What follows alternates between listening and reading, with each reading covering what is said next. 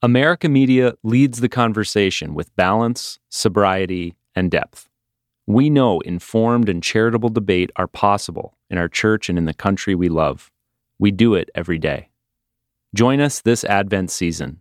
Visit americamagazine.org/donate to make your gift. That's americamagazine.org/donate. We just none of that was on tape. So much good content. Wow, you even got Zach being excited about cats. That's Oh. never going to happen again. All right. Tragic. nope, it never happened. All right. oh, lordy. Hello and welcome to Jesuitical, a podcast from the young, hip, and lay editors of American Media. That lay part means we aren't Jesuits, but we work with them. Join us each week for a smart Catholic take on faith, culture, and the news, often over drinks. I'm Ashley McKinless, and I'm joined by Olga Segura Hey, guys. and Zach Davis. it's so Are you a little chilly? It's a yes. I am a little chilly and also a little cold. Um, it's snowy. It's snowy. Winter is here. I know. Um, it was and- so sad. yeah, and Olga got us a really good good drink for Yeah, you. what's on tap, Zach? So we're drinking uh, Saint Germain. I never know where you're supposed to say it.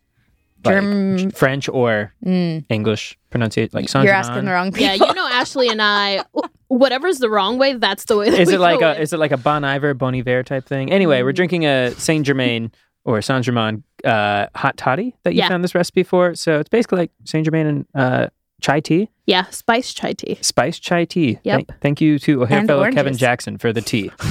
All right, cheers, y'all. Cheers. Cheers. And may this Beep. warm our hearts and our bodies. Oh, that's delicious. Mm.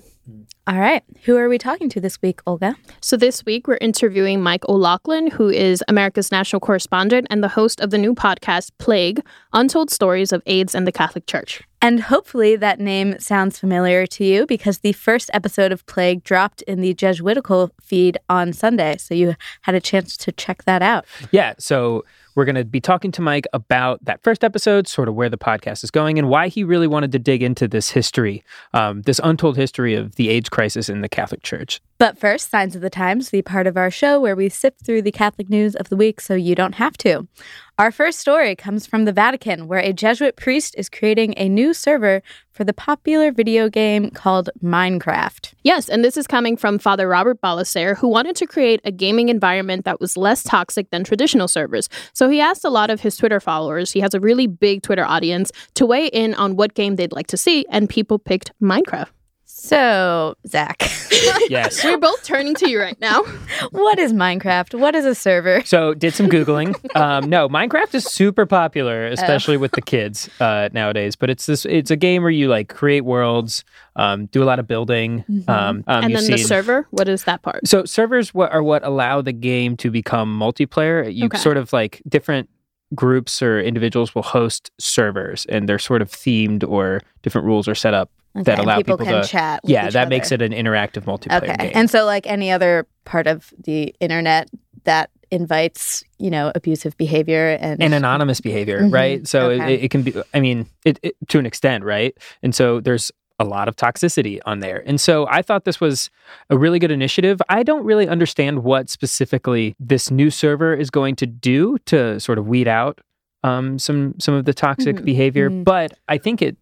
Based on what he said so far, he's sort of going to be keeping an eye on it and creating a, a better community. Okay. Well, if any of our listeners are Minecraft players, please check it out and tell us what it's like. Yeah, we'll put the server in our show notes. It's in beta right now, but you could help contribute to a better digital world.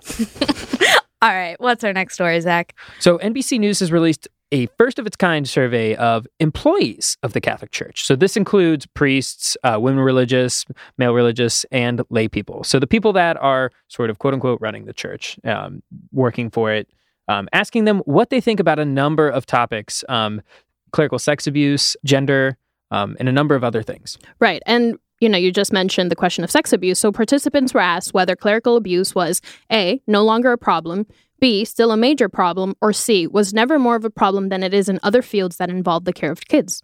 Right. And overall, 14% it was no longer a major problem, 39% said it was still a major problem, and 46% said it was a never it was never a uniquely Catholic problem. Um, and one of the interesting things is there was a big divide between priests and women religious on this.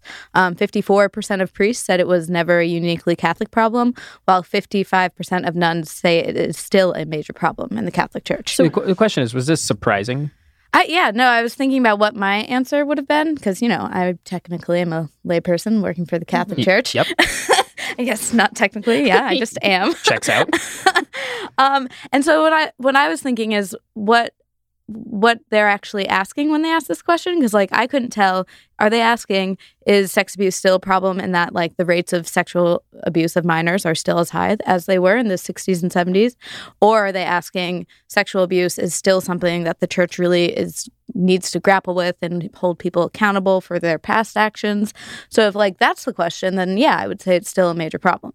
Right. I'm I'm reading into this sort of a, the, the the first right? Mhm. like the it, the priest who responded that it's no longer a problem or you, you know the rate of sexual abuse actually happening as you said has slowed almost to a trickle is how it's yeah described. and when it and when allegations are made they are taken care of quickly and seriously. Yeah and i think but like i think probably what these nuns that answered who are saying it's still a problem they're probably concerned with most catholics are um, and not to say the priests aren't concerned about it. I just Yeah. think this was probably interpreted in a different way you know the cover up and Mm-hmm. these things that we're still reckoning with even now yeah what do you And- think olga I, honestly, I was kind of what I found most surprising about this, and again, Ashley mentioned we're all people who we're lay people who work in Catholic media.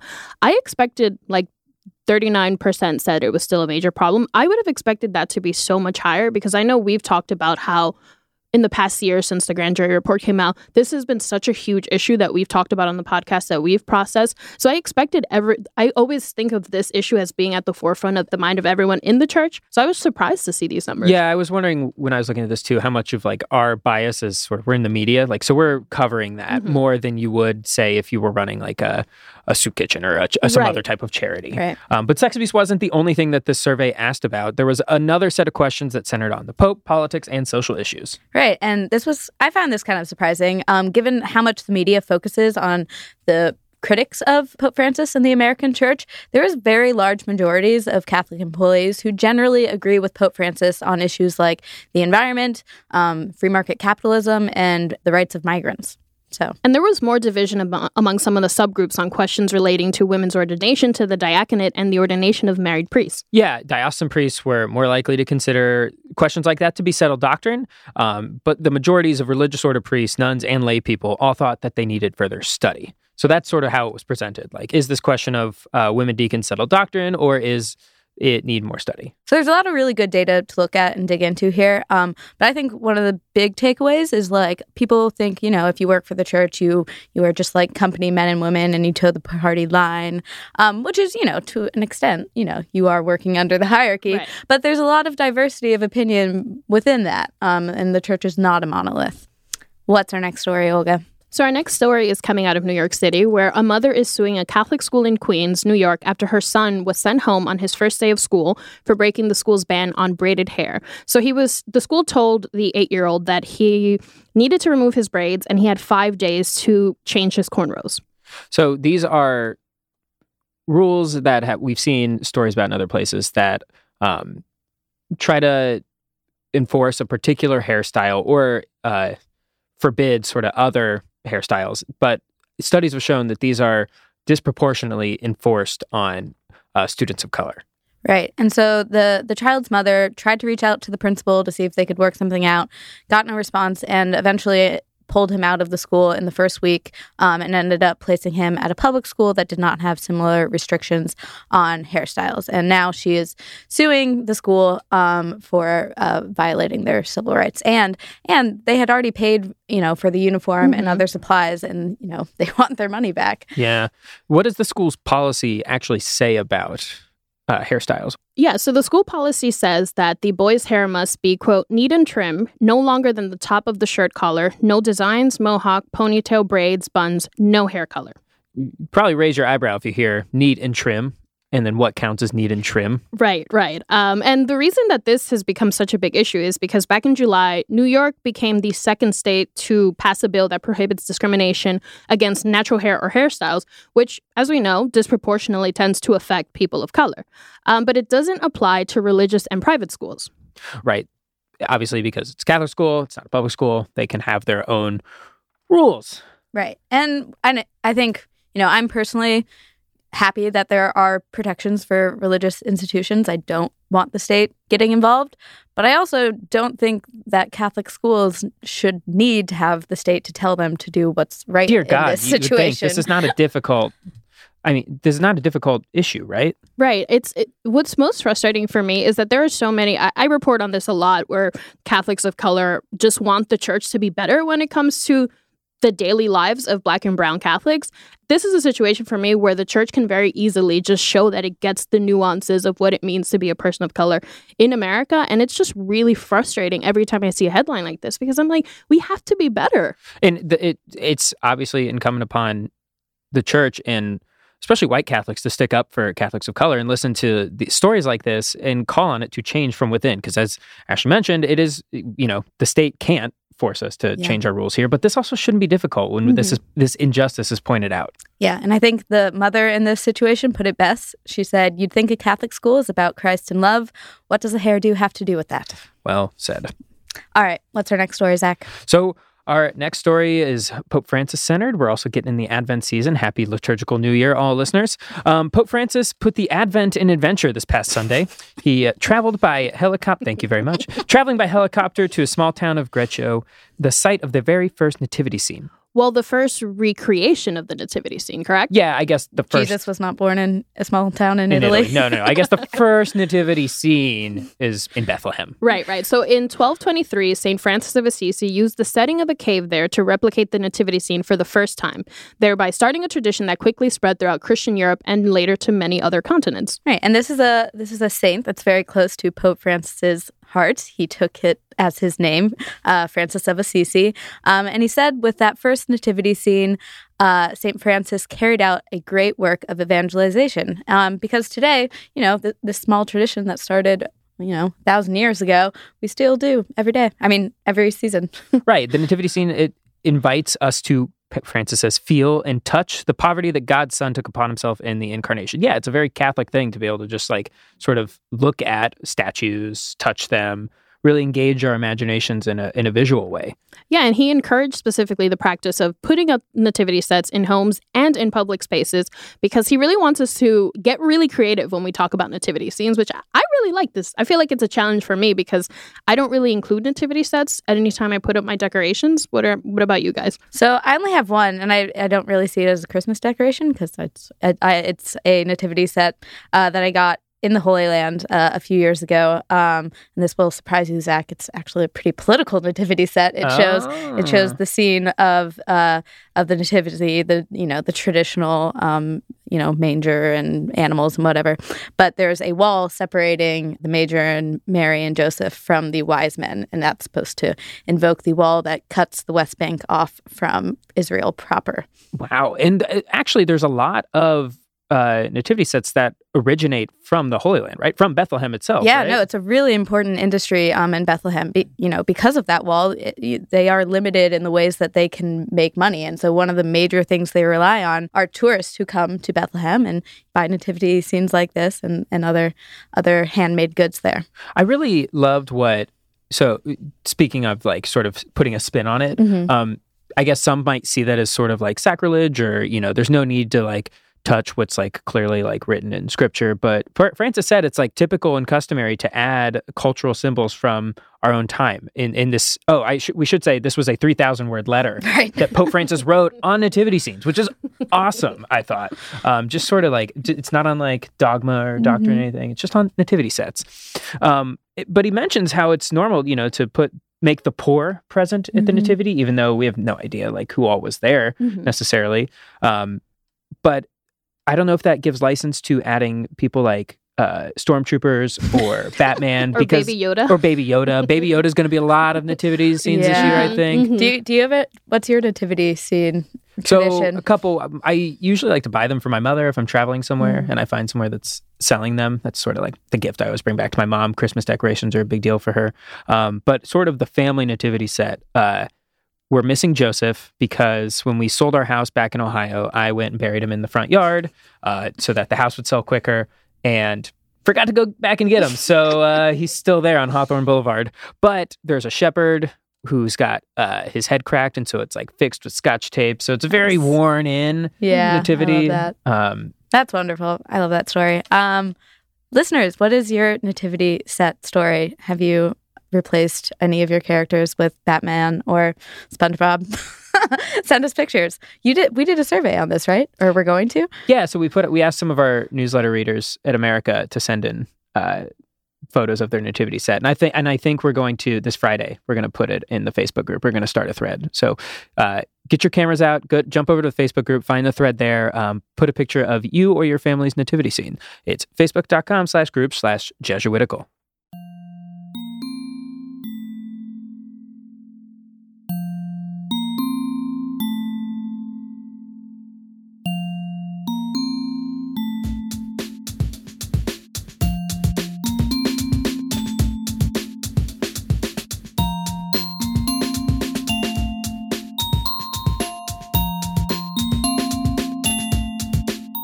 Joining us in studio is Michael O'Loughlin. He is America's national correspondent and the host of the new podcast, Plague Untold Stories of AIDS in the Catholic Church. Welcome to Jesuitical, Mike. Hi, Ashley. Hi, Zach. Hi, Mike. It's so good to have you here. Gosh, this Yeah, is so happy to be fun. here. It's you were on Jesuitical. I think like episode like three or two or It something. was like early that. on. Baby Jesuitical. Yeah. We were not in the studio. I know No, that. so it's you know back 100 epi- uh, 121. This is our Yep. episode. So it's good to have you have you back here. And you have a new podcast. I have a new podcast, uh, and I think a lot of your listeners listen to it on Sunday. Thank they you to them. Yeah, so we put it in our podcast feed on Sunday, so you probably saw it there. And if you haven't listened to it yet, um, you should because it's amazing. Yeah, pause, go listen to that. No, I'm kidding. Um, you will still get a lot out of this interview if you haven't listened to the show yet. Yeah. So, one of the reasons you wanted to do this podcast is like us, you were not alive during the height of the AIDS epidemic. And I'm sure that's the same for a lot of our listeners. So, could you just kind of give us some of the basic facts of what was happening at that time? Sure. Yeah. No, that, that's exactly right. So I'm 34. I was born in 1985. Uh, the AIDS epidemic is largely seen as happening from like 1981 through the peak in like 1996. So I was just so, you were alive, but I was alive, but too young to, news. yeah. So, and uh, the reason I wanted to uh, do this project was I've been writing a lot lately, the last few years, about the Catholic Church and LGBT issues, and a lot of it's been kind of bad news. Um, teachers getting fired, church musicians getting fired, uh, LGBT Catholics saying they can't find a space in the church for them. And I thought, you know, this can't be the first time this is happening. Like it feels fresh to me because I'm reporting it and like living in in in, in the news.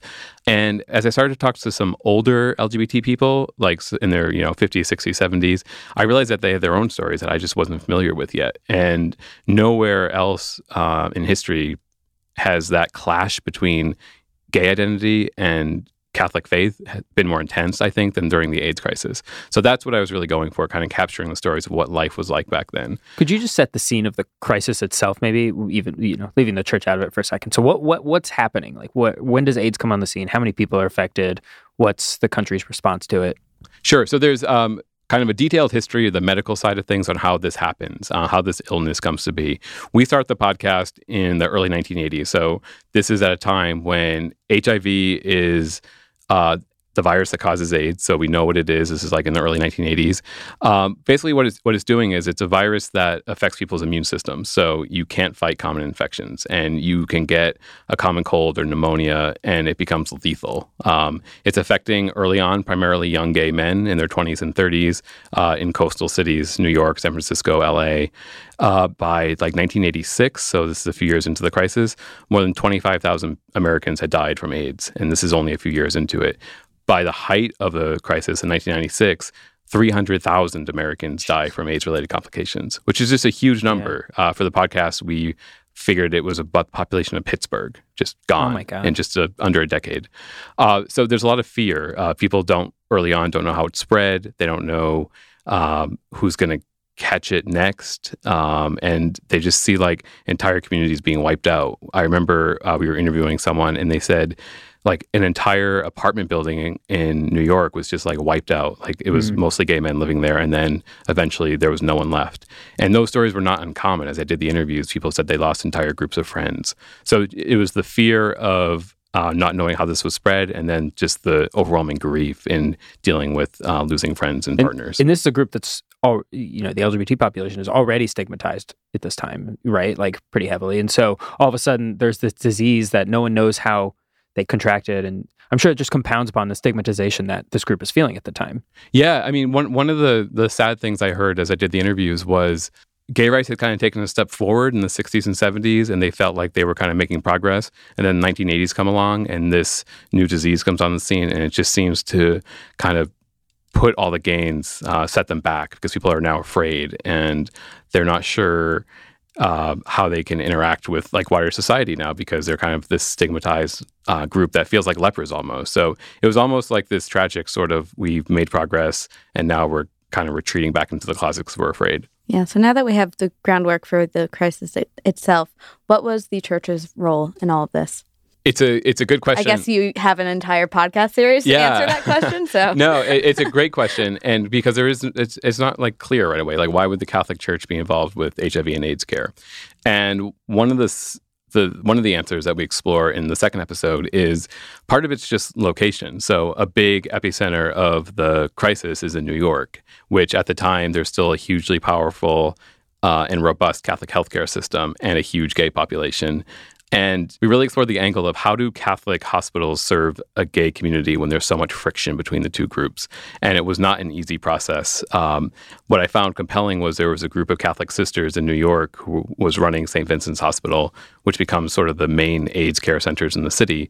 And there was some tension early on, but rather than retreat or become defensive, the sisters said, How can we do better? Like, what, what's going on? Like, why is there this fear from the gay community toward our staff? And it set off a years long process of kind of changing to make sure that people felt comfortable.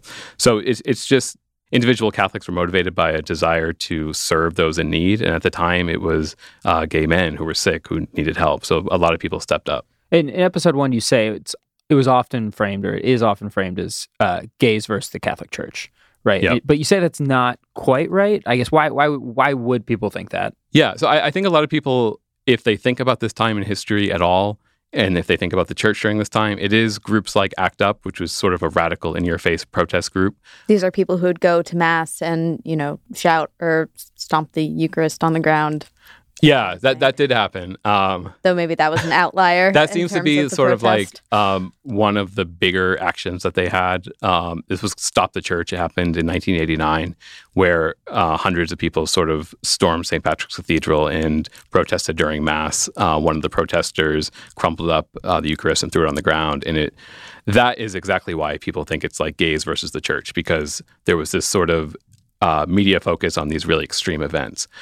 But as I started to interview people, I realized that it's not that simple because there are a lot of people who had a foot in both worlds, right? So, like, there are gay men who are also Catholic at this time, trying to figure out do I have a home in either community? And then when the AIDS crisis hits, they're the ones who step up and try to um, serve other people who need help. So that's what we're trying to do is complicate it a little bit to think yes, there was a lot of tension between these two groups, but when you kind of move away from the spotlight, you see that individual stories become actually much more interesting. You know, maybe someone who's in both the spotlight and has sort of a complicated individual story is uh, Cardinal John O'Connor, who's the Archbishop of New York at the time. Could you maybe tell his story a little bit? So, Cardinal O'Connor is appointed Archbishop of New York by Pope John Paul II. He quickly rises to become one of the most powerful archbishops in the country. Uh, he's a close advisor to the Pope. And just by being Archbishop of New York at the time means he has a powerful uh, kind of bully pulpit. And he kind of becomes the focus of different protest groups because he does control a big healthcare network, and the church's prohibition on condoms was enforced at these hospitals and clinics. And groups like ACT UP were not happy about that because they saw condoms as a way to slow the spread of HIV. Uh, but O'Connor then also uses his political clout at the time to sort of fight uh, gay rights bills in city council. Um, he's appointed to Ronald Reagan's AIDS Commission. So he's someone who has a lot of political influence, and that seems to be why different groups were targeting him. Mm-hmm. Where his story becomes a little complicated is he- at the same time that he's kind of the target of these protests, he's directing a lot of Catholic money into Catholic healthcare, which were some of the first places where people with AIDS could receive help. And he also is known to be visiting people with AIDS in these hospitals. Um, he says in a clip that we have uh, that he visited more than a thousand people with I was AIDS. just moved by that. Yeah. So that's that's the side of the cardinal that maybe isn't as well known.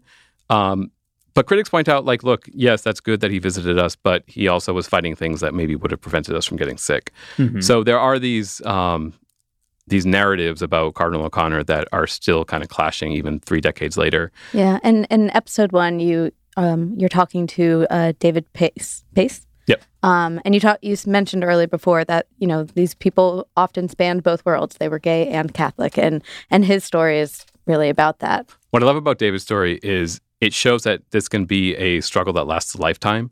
Uh, he's someone who was very involved in the Catholic Church as a young man. At the height of the AIDS crisis, he steps away because he's kind of burnt out, and he kind of becomes not Catholic for a while, and then he His considers. parish group is sort of he had uh, was pushed out, right? So he yeah, had so David was part of a group called Dignity, which was for gay Catholics, and it was kind of an official Catholic ministry for a while. In, in the early 1980s, in the mid 1980s, Dignity's kicked out of Catholic parishes.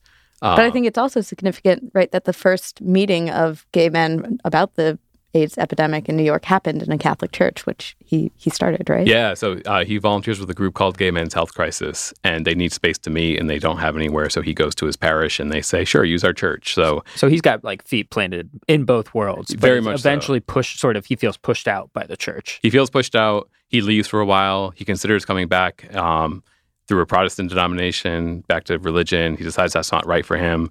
Now today, he's very involved in his parish in New York. And I, what I liked about his story was he kind of he stepped back when he needed to, and then he got more involved when he felt like he was ready to. And he says like you just have to kind of claim your space and say that I'm going to be part of this church and accept it's not going to be perfect and there's going to be challenges, but I think that probably resonates with a lot of people today. How does it resonate with your own experience in the church? Mm. At the end of interviews, I asked people um, for younger gay Catholics who weren't alive during this time, like, what's your advice about like remaining part of this institution when you don't always feel welcome? And the advice I got from people like David, uh, from other people we interviewed for other episodes, was you can't wait for someone to sort of approve of the decisions you've made in your life. You have to choose to be part of the institution or not. And once you choose to be part of it, just accept that this is where you are and that you have a right to be there. So it was kind of being an adult about all this, um, kind of taking you know your baptismal rights seriously and just planting yourself in the institution. Um, that's been a kind of powerful lesson of people who are a few decades older than me who have done this and they've settled where they've settled and they feel good about it. It's a good reminder that sometimes you just have to do, just do it. And I mean, where does you wanting to tell this story and make sure this history was not forgotten fit into that? Does it? It does, yeah. Um, I've been thinking a lot as I learn these stories that there's this whole history that we don't know much about. Part of that's on me, like I should have searched this out probably. But there's also, because this is a fairly controversial topic, LGBT history in the Catholic Church, it's not being passed on to us. It's not like we have like CCD lessons about it as kids or like uh, priests are preaching about it very Right. often. So it's almost like we're losing this really vital part of our church history and I'm trying to capture as much as I can uh, before too many decades pass, and it's no longer possible. How have things changed uh, for LGBT Catholics between now and then? That's another good question. I asked that to a lot of people I interviewed. Especially, I said, you know, society has advanced a lot in terms of LGBT rights or just general acceptance, even um, over the past decade, decade and a half. At the same time, it seems like I'm still writing stories about uh, LGBT Catholics who don't feel like the church has advanced as much or as quickly. And so I asked, you know, was it easier? Is it easier today or was it easier back then? And a lot of people who even had very difficult experiences in the 80s and 90s with the church said it was easier back then because it was almost like the church operated with a don't ask, don't tell policy. Whereas today, because um, gay and lesbian people are much more visible and prominent in the church, there's almost like there's an incentive sometimes for some church leaders to uh, respond to that negatively. In in previous decades, maybe that wasn't the case. So I, I find that interesting that it's actually some people think it's getting harder than it has been. That was surprising. In a lot of ways, this is a sort of universal story about the way the church exists and is viewed, right? Because you, I mean, as you mentioned, there are these like big flashpoints and stories that people follow, but then, and you know, lots of focus on bishops and their responses, but then there are also just these like very quiet, like uh, stories of people serving and being hurt and being healed um, that are and that's also the church right and i feel like that was a big takeaway that i got from the podcast yeah, uh, one of the things that really uh, stuck out to me as we were reporting the St. Vincent's episode was we And ran that's the uh, the hospital in New York City, St. Yep. Vincent's. uh, the hospital in New York that becomes kind of the haven for gay men. Um, and uh, Eloise and I, we went down to the old campus. It's condos today. The hospital is no longer there. But we ran into someone who is kind of a local historian, tour guide. Uh, he's in the episode. And he's very blunt. He's very honest. He has issues with the Catholic Church. Uh, and he kind of listed them about money, sexuality. And he was very honest that he didn't agree with everything. But then when he turned to the Catholic sisters who ran St. Vincent's, he was just, uh, you know, he was glowing about them. He was really impressed with them. He thought they were wonderful. So it was interesting to see someone sort of make the differentiation between the church, which I think he meant the archdiocese and the bishop, and then the sisters, who to him was something different. And that was a lot of things we encountered where people have this idea of the institution as one thing, but then individuals as something else. But really, it's all the same. It's all the church. did you have any doubts or worries working on this or telling these stories I had a couple. Um, one was I wanted to do justice to the stories I was hearing. Um, it, I mean, it's a heavy topic, right? I mean, we we show some moments of levity in the podcast. Um, people just feeling like they were able to be human, but it's it's tough. It's a tough topic. And you know, I was in San Francisco, and when I was reporting the episode out there, most of the people I interviewed had to take a break because they were very emotional and they were crying during the interview, and they said they hadn't relived these stories in decades. Uh, so it was an honor to be with them and hear their story. So I wanted to make sure I did justice to that. Uh, the second one was I wasn't sure how it would be received. Uh, there's a little bit of, I think, in some segments of the church, a desire to be proud of the good things that Catholics did at this time, but a discomfort with homosexuality. And it's not really easy to talk about one without the other when it comes to this time. And I'm curious how people will receive this. So far, it's been really positive. Um, people want to talk about this stuff and they're open to it. But I think there is still some discomfort about acknowledging some of the more negative aspects of what some Catholics did at the time. it seems like a lot of the things that the church doesn't necessarily and it's probably not going to going to change its doctrine and the catechism but even within that there was a lot of room for the church to be compassionate or and more compassionate than it was sometimes and i feel like that's probably still true today Yeah, I mean, I don't think we were setting out to influence church teaching in one way or another. We were just collecting stories, right?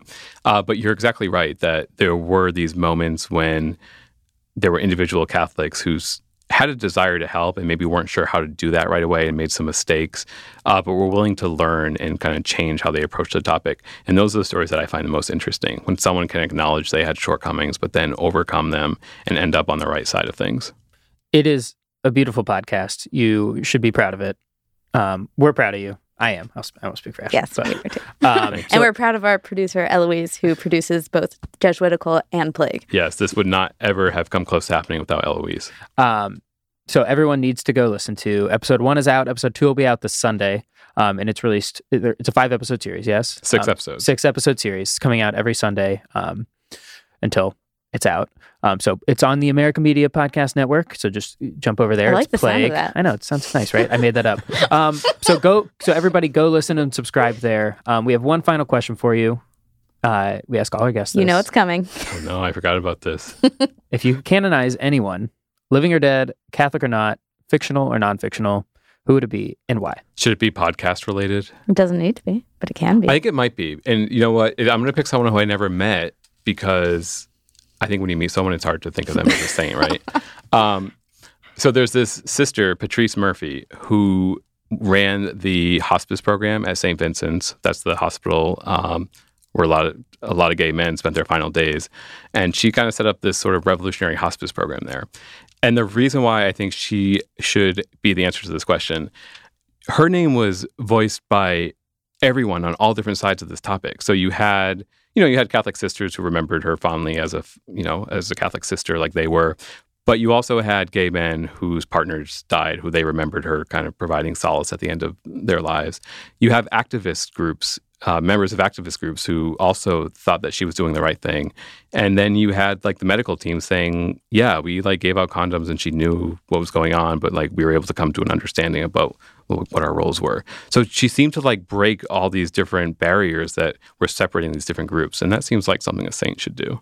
All right. All right. St. Murphy. St. Murphy. St. Murphy. Again, the podcast is Plague. Everyone should go listen to it. Mike, thanks so much for all your work for the church and for uh, America Magazine. Um, we're we're so honored that you came on our podcast. Thanks for having me, and thanks to all your listeners for listening.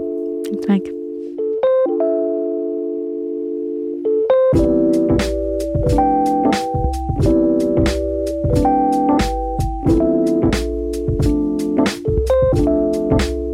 It's time for some housekeeping. First, a huge thank you to Bridget Francis Riley and Gabriel B., who are new Patreon supporters. Yes, thank you so much. Can't do the show without support from listeners. So if you're interested in joining uh, Bridget and Gabriel, you can head over to patreon.com slash America Media.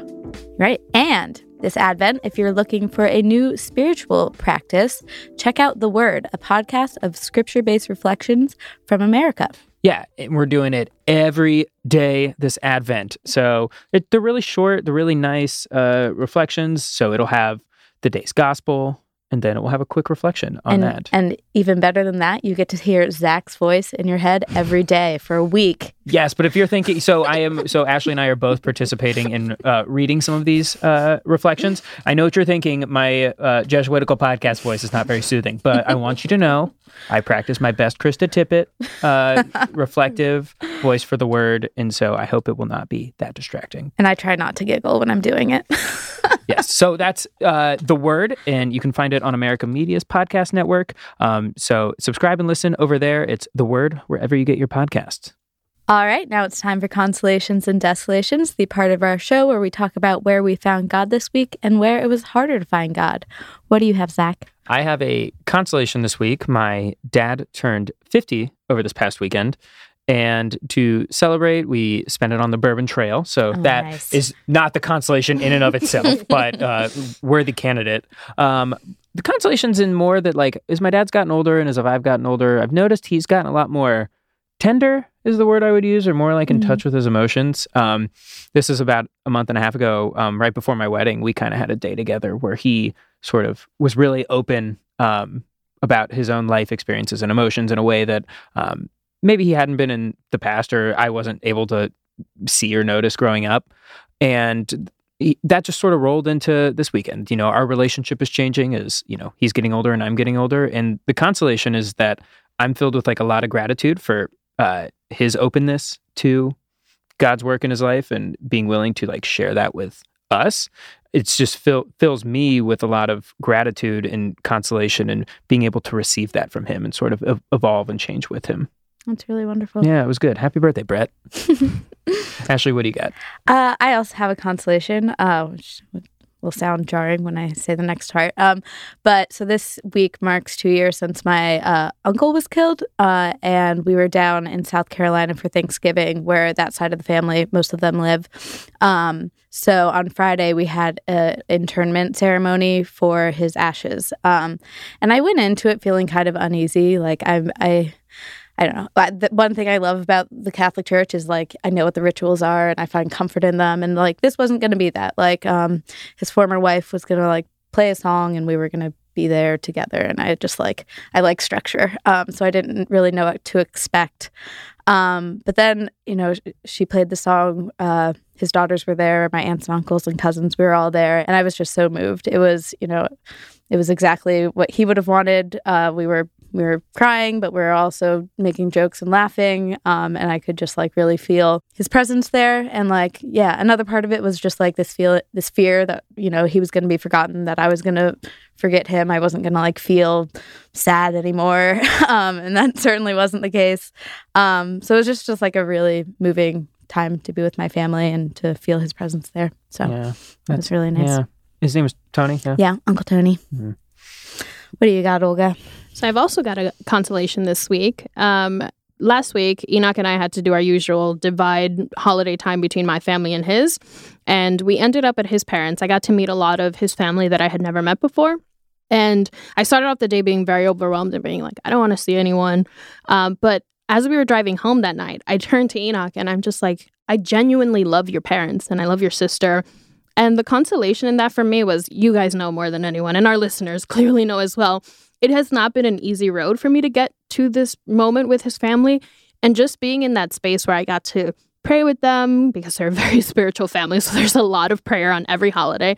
Um, but just listening to like his dad talk about what it was like to grow up in Ghana and making fun of like his kids and cousins and just being in that space and knowing that I've gotten to a point where I love them and I can feel them loving me back. It's just such a powerful point for me to be in my relationship with them. And I just, I'm so grateful that God has taken me to that point because even a year ago, I never thought that I would have been in this place. And it's just so rewarding to have these feelings for them. To get that in the stress Yeah. of the holidays. Yeah, I know. Because I Yeah. remember the past the holidays were like a really hard time, and so to like go into it with started off with a, such a great moment. Mhm. That's great. Yeah. So shout out to the Johnsons. Yeah.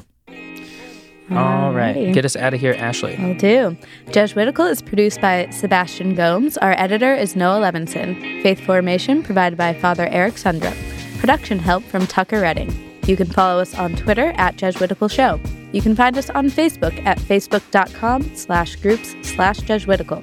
Please subscribe to us on Apple Podcasts or wherever you get your favorite podcasts and leave us a review.